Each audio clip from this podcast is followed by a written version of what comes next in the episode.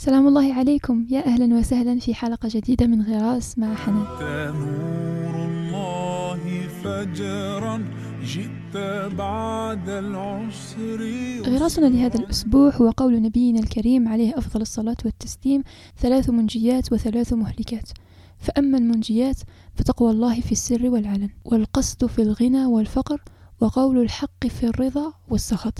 وأما المهلكات فشح مطاع وهوى متبع وإعجاب المرء بنفسه.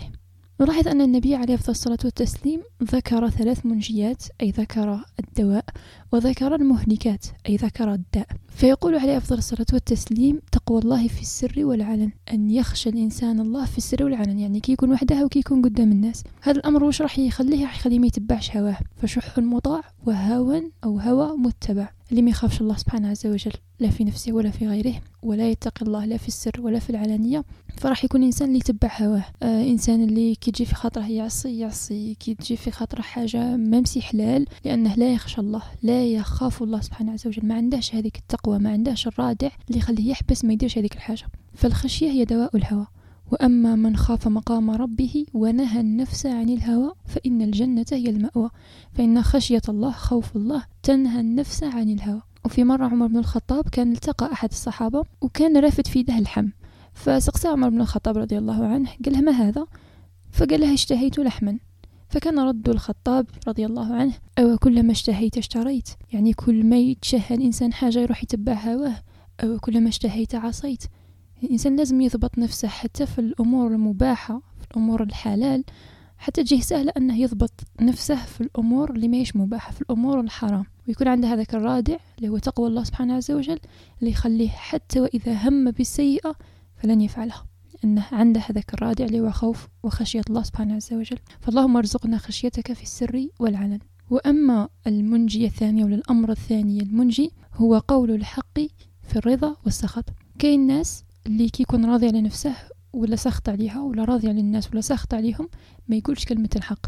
يعني العدو تاعه يشوف باللي راح طايح في موقف اللي يكون مظلوم فيه إلى غير ذلك فهو يستعمل هذيك الكراهية ولا ذاك السخط باش ما يقولش الحق ولا كلمة الحق في هذاك الإنسان ولا في حق هذاك الإنسان. حتى عن نفسك يعني مش فقط مع الناس حتى مع نفسك كي تكون راضي على نفسك ويورث فيك شيء من العجب. ما توليش تقول كلمة الحق حتى في نفسك. يعني إذا شفت في روحك عيب أو شفت في روحك ذنب أو أي شيء فراح يغطيه هذاك العجب. على بها تقابلها من المهلكات فشح مطاع وهوى متبع وإعجاب المرء بنفسه.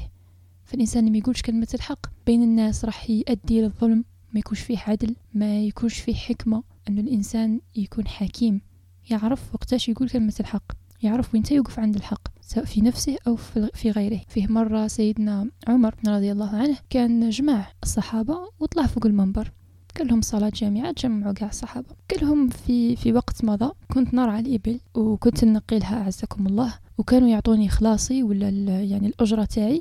حفنة من التمر في يدي. ومن بعد هبط من المنبر. فرح له سيدنا علي رضي الله عنه. قال ما أراك إلا أهنت نفسك يا أمير المؤمنين. أنا أشوف فيك بلي أهنت نفسك ما يعني جمعتنا باش تقولنا هاد الهضرة فماذا كان رد الخطاب رضي الله عنه؟ حدثتني نفسي فأردت أن أؤدبها. قال له حسيت روحي عجبتني نفسي راني أمير المؤمنين وعندي قدر وشان بين الناس وعندي كلمة إلى غير ذلك. الناس قاعد تهابني الناس قاعد تحترمني. حدثتني نفسي بدأت شوية تأكل فيها نفسي فأردت أن أؤدبها بغيت نفكرها يعني قول الحق حتى في نفسه. إذا كذب يقول كذبت إذا ظلم يقول ظلمت وقع في خطأ يقول أذنبت ولو بينه بين نفسه يعترف بالخطأ بينه بين نفسه يقول كلمة الحق في نفسه في الرضا وفي السخط وفي غيره كذلك. إذا سخط على إنسان ما يكونش ممن قال فيهم النبي عليه الصلاة والسلام إذا خاصم فجر.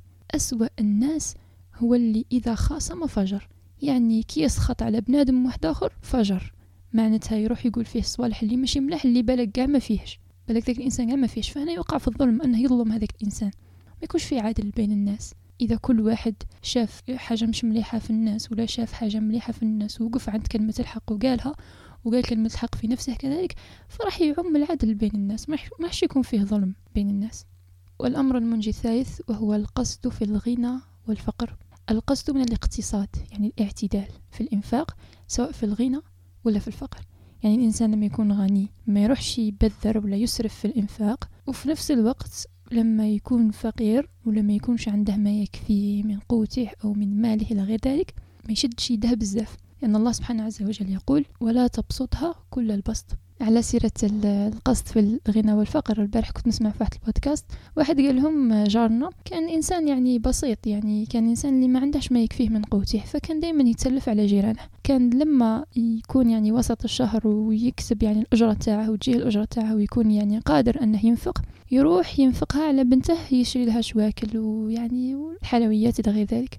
ومن بعد يرجع في اليوم الثاني ما عنده والو. فالإنسان هنا ما عندهش حكمة موش حكيم في تسيير الأمور المالية تاعه. ما يعرفش وقتاش ينفق ما يعرفش وقتاش يقتصد قليلا. وأن يأخذ بعين الاعتبار الصدقة لأن الصدقة لا تنقص من المال شيئا سواء في الغنى ولا في الفقر.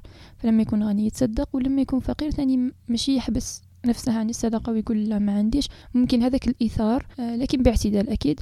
آه، الإيثار هذاك تاع تآثر غيرك على نفسك. ممكن أن الله سبحانه عز وجل يرزقك أضعاف وش كان عندك ولا أضعاف وش كنت متمني. وكفى بالمرء صرفا أن يشتري كل ما اشتهى.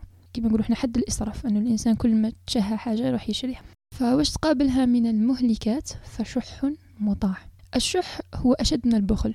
لما نقولوا إنسان مشحاح ماشي كيما إنسان بخيل. البخل هو أنك تمسك إيدك يعني ما تمدش للناس. لكن الشح هو أن تمسك يدك يعني ما تمدش للناس. وتزيد تطمع فيما عند الناس يعني في واش عند الناس. فهذا هو الشح. والشح أشد من البخل. فلما الإنسان لا يقتصد في الغنى والفقر يورث في قلبه الشح. وكان من السلف من كان يدعو اللهم قيني شح نفسي. فالإنسان يحاول أنه يلتزم بالمنجيات بالأمور اللي راح تسلكه اللي هي تقوى الله في السر والعلن. القصد في الغنى والفقر وقول الحق في الرضا والسخط ويجتنب المهلكات أو الداء واللي هو شح مطاع وهوى متبع وإعجاب المرء بنفسه. إحنا وصلنا لنهاية غرس هذا الأسبوع. إن شاء الله يكون عجبكم إن شاء الله تكونوا استفدتوا ونلتقي بإذن الله تعالى في غراس الأسبوع القادم. السلام عليكم ورحمة الله تعالى وبركاته.